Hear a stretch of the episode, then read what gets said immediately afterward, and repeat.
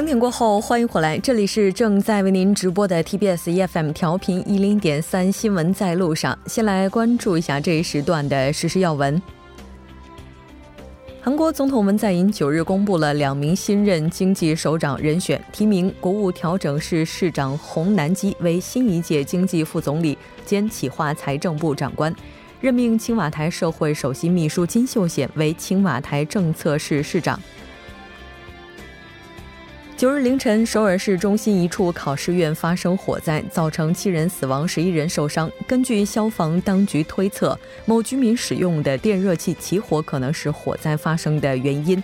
另外，因起火位置位于安全出口处，给居民疏散带来困难，导致受灾规模扩大。在殴打员工视频曝光十天后，韩国未来技术会长梁某于今天被正式拘捕。警方昨晚申请了对杨会长的拘捕令，杨会长表示将放弃拘捕令实质审查，以示对受害者的真诚谢罪。尽管美国自今年七月至九月连发三轮关税炸弹，但中国连续两个月保持两位数的出口额。中国海关总署八日公布。中国十月份出口额达到两千一百七十二点八亿美元，比去年同期增长了百分之十五点六。好的，以上就是今天这一时段的实时要闻。接下来的一个小时将为您带来今天的慕名访谈、经济一点通、两代座谈会。广告过后马上回来。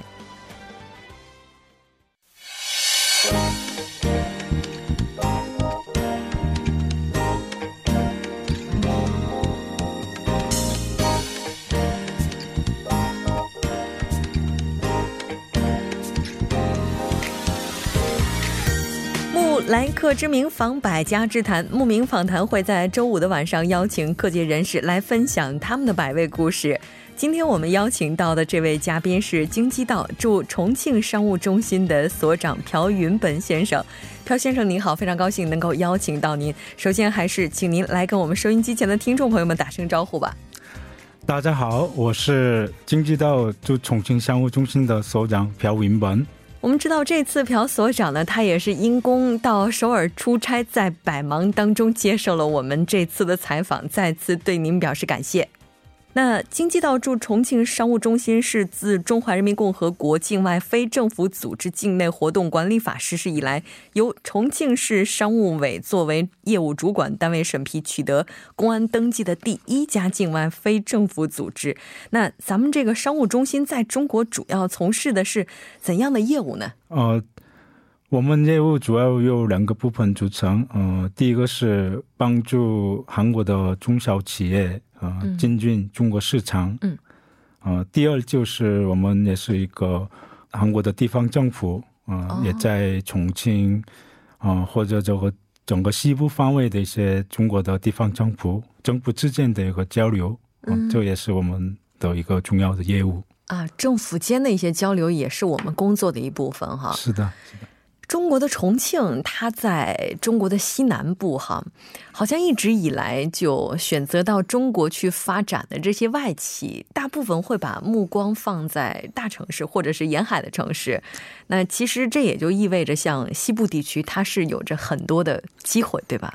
对对，嗯。那京畿道对韩国中小企业进军中国，那刚才您提到了，说是咱们非常重要的业务。这个部分哈，嗯，那提供的这个支援的范围应该说是非常广了吧？嗯，是，呃，首先，呃，我们每年呃选拔这个二十多个企业，然后就专门帮他们找呃当地的一个渠道，嗯，哦，这也是我们的一个最大的一个针对性的一个资源，嗯，还有另外的一个呢，就我们也定期开一个。出口呃洽谈会，嗯，这是呃韩国企业跟这个重庆和中国企业呃一起一对一的这个洽谈的形式，因为这个呃我们都邀请当地的有实力的一个买家啊代理商嗯参加这些这个出口洽谈会，嗯嗯还有一个呢就我们。呃，也定期展开一个呃韩国商品展。嗯，这韩国商品展，嗯，稍微嗯综合性的一个啊商品展。嗯，有时候也可以韩国的文化，还有韩国的旅游，还有韩国的商品，就一起组合。啊，我们就以打包的形式要开拓这个中国市场。哎，也就是说，这个商品展有些商品是在现场能够看到的，有些可能就是服务了。是的，是的。啊，然后这个咱们出的是组合拳，这也是非常有趣的。那刚才您提到说，每年会选拔二十多个企业，对他们进行重点的扶持。是的。那这个企业的话，就有什么要求吗？就比如说，一定要是它的注册地方是经济道，或者说它的规模一定要超过多少多少，有这样的一些标准吗？嗯，刚刚您说的对，注册地址呢，就总部的注册地址呃放在经济道，或者工厂的注册地址放在。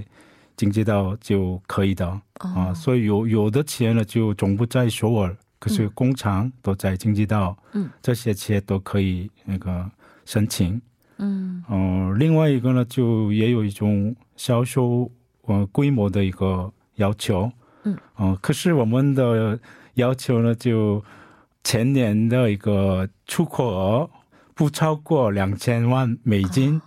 就可以申请，所以可能大部分的中小企业都不超过两千万美金。嗯啊，所以这种其实门槛，嗯，是在非常低的，低的，对。嗯，所以最关键的选择标准，可能就是看它是否有增长潜力了。是的，是的。那其实我是看过咱们就是去推广的一些产品哈，然后发现涵盖的范围也是非常广的，包括像育儿产品呐，包括化妆品呐，等等等等。对。那从咱们商务中心落成之后到现在，有没有一些比较成功的案例呢？我们去年八月份正式成立啊，然后已经过了一年两个多月左右。嗯。啊，我们可以说有两个案例啊，成功案例啊。第一个呢，就是一个啊，也是一个美容企业的一个案例。哦，经济道有一家最擅长这个干细胞的化妆品或者干细胞的那个产品的一个家。嗯。呃，我这边呃全力呃帮他们找啊中国有实力的一个渠道。嗯。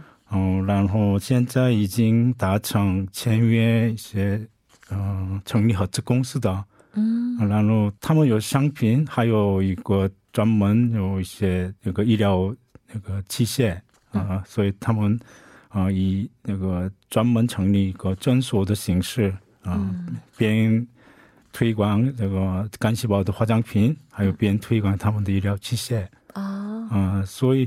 这这种形式呢，光嗯一种签约一种代理的那个协议的那个比这个好一点，因为韩国企业也已经承诺，他一定要啊自己也要努力打进中国市场，啊，那中国的渠道也已经答应了，那那他们两两双方啊双方都是嗯携手成立一个合资公司啊，这种的形式就我觉得最有价的一种模式。哦。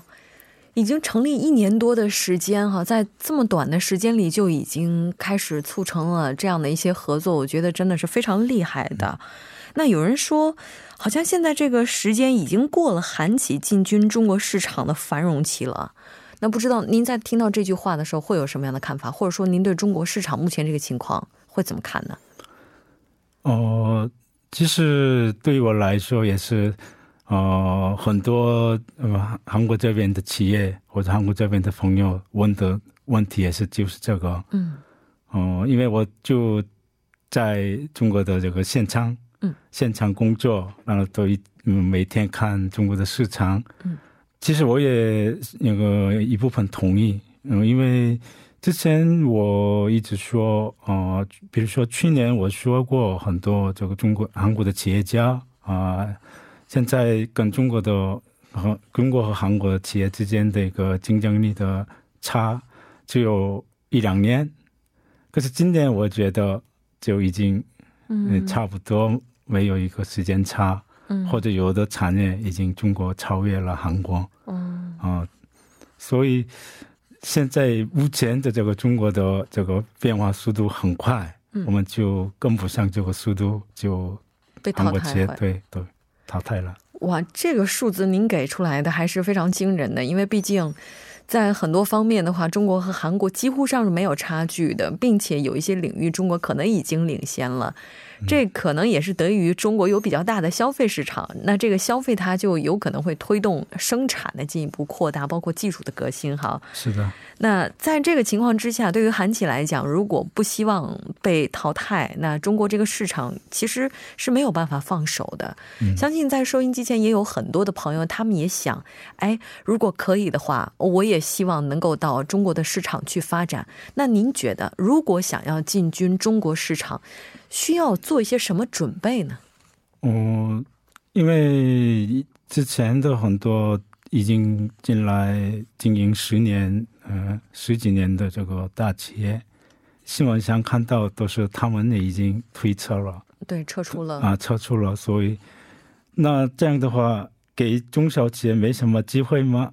我也不，嗯，不这么认为。对，不这么认为，因为大企业有自己的市场。还有我们中小企业也有自己的市场，嗯，我看大企业呢，有的有的就没那么那个灵活，嗯，嗯，可是我觉得现在最关键就是要懂，重新要懂中国市场，还有要跟上这个中国消费市场的变化，嗯，因为我们都之前呃中国没那么变化快的，变化没那么快的这这种时间，嗯，呃。很多人都认为中国还是呃稍微稍微落后的啊，可是现在呃完全嗯完全我不同意这种的想法，所以我们要重新了解中国市场。其实也就是像您刚才提到的，现在我们对中国市场还是有一定的误解。所以要更进一步的去了解，然后去挖掘新的我们此前所不知道的这个市场，可能是在进军中国市场之前，我们所需要去进行准备的。那其实我们都知道，哈，像这个人离开自己的故乡之后，人离乡见嘛。嗯。那其实到了外地，肯定会有很多各种各样的困难。那您觉得可能最为棘手的问题是什么呢？嗯。这个也是可以说我们啊，怎么帮这个韩国中小企业？嗯，其实企业来那个进军中国市场，哦，我刚刚说他们就不懂中国市场的变化的这个嗯，比如说呃，中国的买家不都是跟之前一样，一一般贸易的形式就呃下一些那个大规模，比如说呃一个集装箱、两个集装箱的订单。哦，现在已经都是中国也变成平台的那个时代，嗯，然后他们中国的买家也是，就先要一箱那个小规模，啊，然后放他们的平台上就啊出销，就是先试卖，对，后来有一个嗯有一些口碑比较好的话，然后进一步的扩大订单，对对对。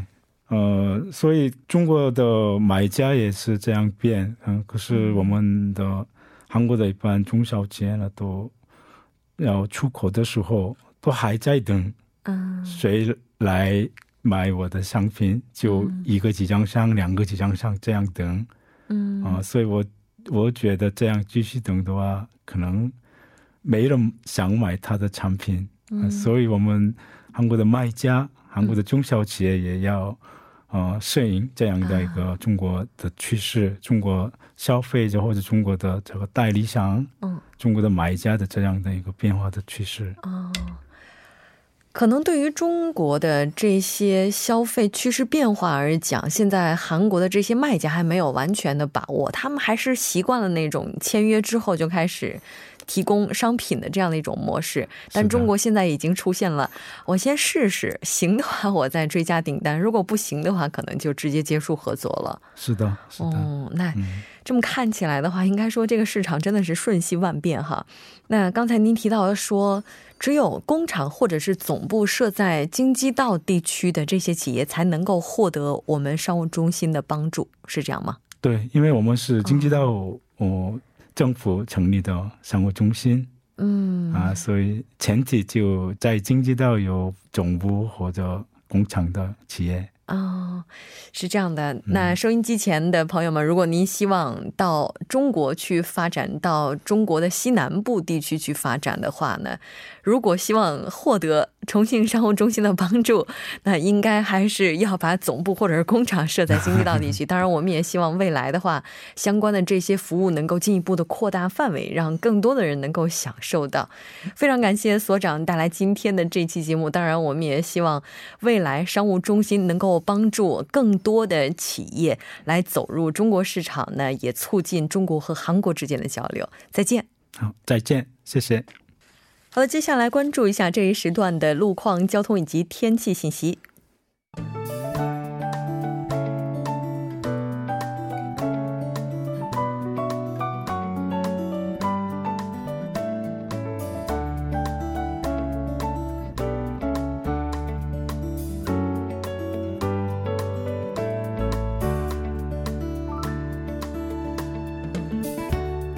晚间七点十九分，依然是由程琛为大家带来这一时段的路况及天气信息。继续来关注目前时段首尔市的实时路况。第一条消息呢，来自世宗大路，世宗大路十字路口至光化门方向，目前在该路段的三车道和四车道上发生了一起追尾事故，还望后续车辆保持安全车距，小心驾驶。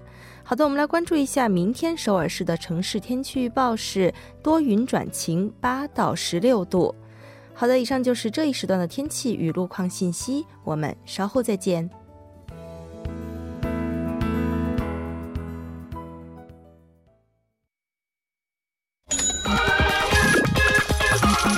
经济热点焦点一点就通，经济一点通。好了，欢迎回来。经济热点焦点一点就通，马上连线特邀嘉宾，来自 KB 证券的首席研究员金玲。金玲你好，你好，主持人，非常高兴和您一起来了解咱们本周的经济一点通。那今天您带来的主题是什么呢？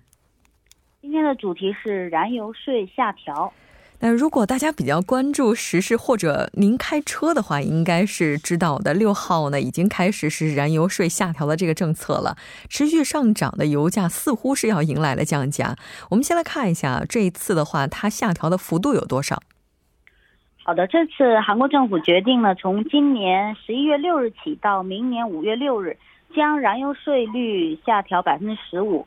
理论上呢，每升油的燃油税原来是七百四十六韩元，那这次下调百分之十五到六百三十五韩元。大致上呢，如果我加五万韩元的油，燃油税下调前呢能加大概三十升或者稍微少一点，但是燃油税下调后呢能加到三十一到三十二毫升左右，呃升左右。嗯，是的。呃，其实应该说，在开始下调之后几天之内，各个地区它下调的幅度也不太一样。那整体上来看的话，还是这个给开车的朋友减轻了不少负担的哈。那不知道这个负担是我们能体感到的吗？目前来看呢，未必如此。十一月六日起，大部分石油公司直营的加油站呢，相应实行了下调。但是民营加油站未必能同步下调，呃，韩国全国的加油站中呢，石油公司的直营店比重仅为百分之八点三，而民营的加油站比重呢高达百分之七十八，所以呢很难一概而论，因为有不少民营的加油站呢，估计得先把之前保存的那些库存消化掉之后，才能适用这个下调的税率，所以目前对于大部分老百姓来说呢，体感上未必能明显感受到这个油价下调。嗯，是的。那其实我们之前在节目当中也提到过，说这次政府之所以要下调燃油税呢，也是想要去减轻国民的负担。是的，呃，这次政府决定下调燃油税呢，主要还是因为经济下滑的问题了。之前栏目新闻里也提到，现在韩国家庭的负债率相当高。目前呢，全球经济都不被看好，特别是韩国经济，不管是出口也好，内需也好，都比较低迷。那目前韩国政府压力也是比较大，所以呢，政府希望通过减轻老百姓和个体户们的一些经济负担，多少来刺激一下内需。所以呢，这才决定下调燃油税。但是呢，其实政府也应该很清楚，这个应该是治标不治本的。但是站在政府立场上，又不能撒手不管，什么都不做。另外呢，还有一点，韩国的汽车登记数量啊，目前是两千两百五十二万台。就是说，相当于每二点三人中就有一人拥有汽车，所以呢，从汽车这方面下手，呃，它的波及效果比较大一些。所以此次燃油燃油税下调呢，和韩国较高的汽车保有量也有一定关系。嗯，是的，没错。那刚才提到这个家庭负债哈，其实我们今天还在节目当中提到，虽然说到今年二季度的话，家庭负债率是基本上是维持稳定，并且呢是下滑了，但和 G 这个 GDP 比起来啊，还是稍有负担的。那这次下调的话，对于开车的朋友来讲，那应该是一个好的消息，但对石油企业来讲也是一样的吗？啊，对于石油公司来说，我认为还很难说是利好吧。虽然理论上政府降了燃油税，老百姓加油时能稍微节省一点钱，可能会比之前多加点油，但这只是理论上的。问题是，比如一个人每天开车上下班，这个上班族来说呢，一天也就是开两趟车，不过因为降了点燃油税，他就开三趟或者四趟车。如果硬要说点好处的话，这次燃油税下调后呢，对石油公司的意义在于，加油的客人至少不会比之前减少。嗯，是的。那刚才你也提到了说，直营还有自营的这个加油站的话，他们油价下调的速度是不一样的。那其中有一个原因是因为库存。对，嗯，呃，大部分民营的加油站呢，现在他们持有的库存中啊，大部分都是燃油税下调前购入的，就是说价格是比现在高的。那如果他现在马上就下调价格的话，就会造成损失。而且这些民营加油站的毛利率呢，目前据我了解只有百分之五、百分之四到百分之五。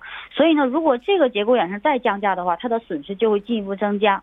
但是现实上反过来还有一个问题，降价初期的时候，很多消费者可能会更想去石油公司的直营的加油站加油。那那样的话，民营加油站即使承受一些损失，但是它。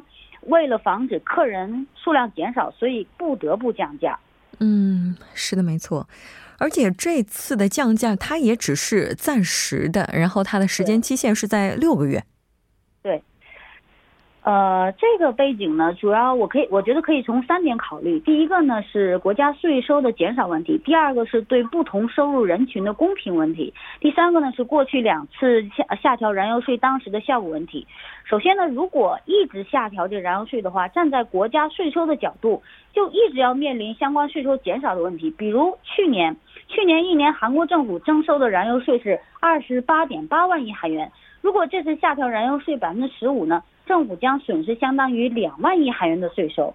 那第二点呢？现在很多上班族其实都是乘地铁上下班的，所以呃，使用大排量汽车、大排量的高级汽车的人群主要是高收入的人群。那大家这个时候就会产生一个质疑：那政府下调燃油税，实际上对老百姓可能没有太大的实质性的好处，反而对高收入人群是更有利的。那最后还有一点呢，我们回顾过去两次下调燃油税的情况，一九九九年政府下调燃油税五十一韩元，但是实际上加油站降价只降低了九韩元。那接下来二零零八年再降了燃油税百分之十，那本来政府的预期是加油站价格会下降八十韩元左右，但是实际上呢只下降了四十韩元，所以当当时大家就会怀疑说，其中的这些差额到底去了哪里？嗯。其实这轮下调燃油税，我们看到基本上大部分地区也都是只降低了大概二三十韩元左右。那跟预期相比的话，似乎降价的幅度并不是那么大。那最后站在消费者的角度来看，哈，刚才你也提到了说这个直营的话，它的下调速度会更快一些。那但它只占百分之八点三，那我们怎么找呢？韩国石油公社的直营的加油站呢，全国有一万两千多家。那韩国石油公社有一个网站叫 Opinet，它的网址是三 w 点 o p i n e t 点 c o 点 k r。